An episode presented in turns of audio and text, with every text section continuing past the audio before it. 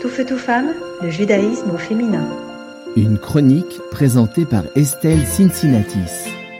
Aujourd'hui, je vais vous parler de Teresa Serber, ouvrière socialiste juive russe, immigrée aux États-Unis et à l'origine de la Journée internationale des droits des femmes le 8 mars.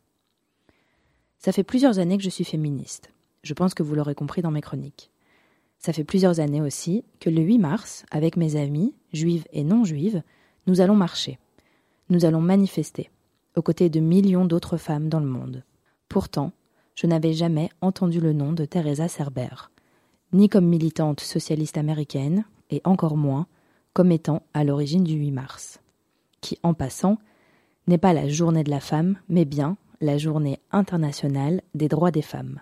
Mais qui est donc Teresa Serber Née en 1874 à Bar, dans l'Empire soviétique, et issue d'une famille de la classe moyenne, Teresa et sa famille fuient les persécutions et pogroms antisémites pour les États-Unis en 1891. Ils s'installent alors dans le Lower East Side, un quartier de New York. Âgée de 17 ans, Teresa travaille dans une usine de confection de vêtements avec d'autres femmes immigrées juives et italiennes principalement. Elle rejoint rapidement le mouvement ouvrier et crée un syndicat. Notez qu'à l'époque, aux États-Unis, les femmes juives sont très actives dans les luttes féministes et socialistes. Et Teresa Serber occupe une place de plus en plus importante au sein du Parti socialiste américain et, avec son mari, elle cofonde le journal socialiste, le New York Call. C'est dans ce contexte qu'elle propose alors la première journée nationale de la femme en 1909. L'année d'après, elle soutient une grève massive des ouvrières en apportant une aide financière, mais aussi en prononçant des discours et en rédigeant des articles. Et pendant plusieurs années, Teresa Serber continuera avec acharnement à s'engager pour les droits des femmes, notamment pour améliorer les conditions de travail des ouvrières et l'accès au droit de vote. Mais les années passent et Teresa se détourne doucement du Parti socialiste, qu'elle ne considère pas suffisamment féministe dans son leadership et trop raciste envers les populations afro-américaines. Elle choisit alors de se concentrer sur l'éducation des femmes immigrées. D'ailleurs, lorsqu'elle décède en 1949 à l'âge de 76 ans, le journal Le Times ne mentionnera même pas sa contribution à la journée internationale de la femme, comme on l'appelait encore à l'époque.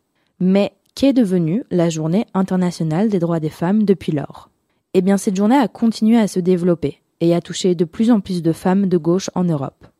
Puis, en 1917, les manifestations organisées en Russie, à l'occasion justement de la Journée internationale de la femme, ont fait boule de neige et ont débouché sur une grève générale.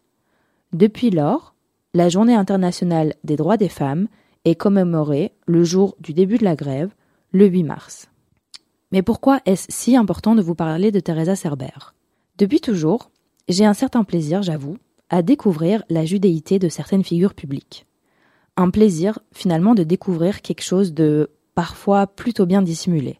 J'entends mon père me dire oh, Tu ne videras jamais qui est juif. Et là, toujours le même petit sentiment de fierté. Un sentiment de fierté qui vient plutôt en fait d'une joie d'être représenté, d'être rendu visible. J'ai à cœur de donner plus de visibilité aux femmes de manière générale et à celles qui me ressemblent et auxquelles je peux éventuellement m'identifier, les femmes juives en particulier. Donner plus de visibilité à Teresa Serber, à son identité juive et à ses valeurs féministes et socialistes, c'est important.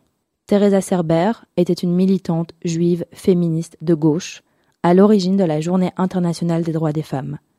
Je penserai à elle quand j'irai marcher le 8 mars prochain et tous les suivants, et je la remercierai. Tout feu, tout femme, le judaïsme féminin.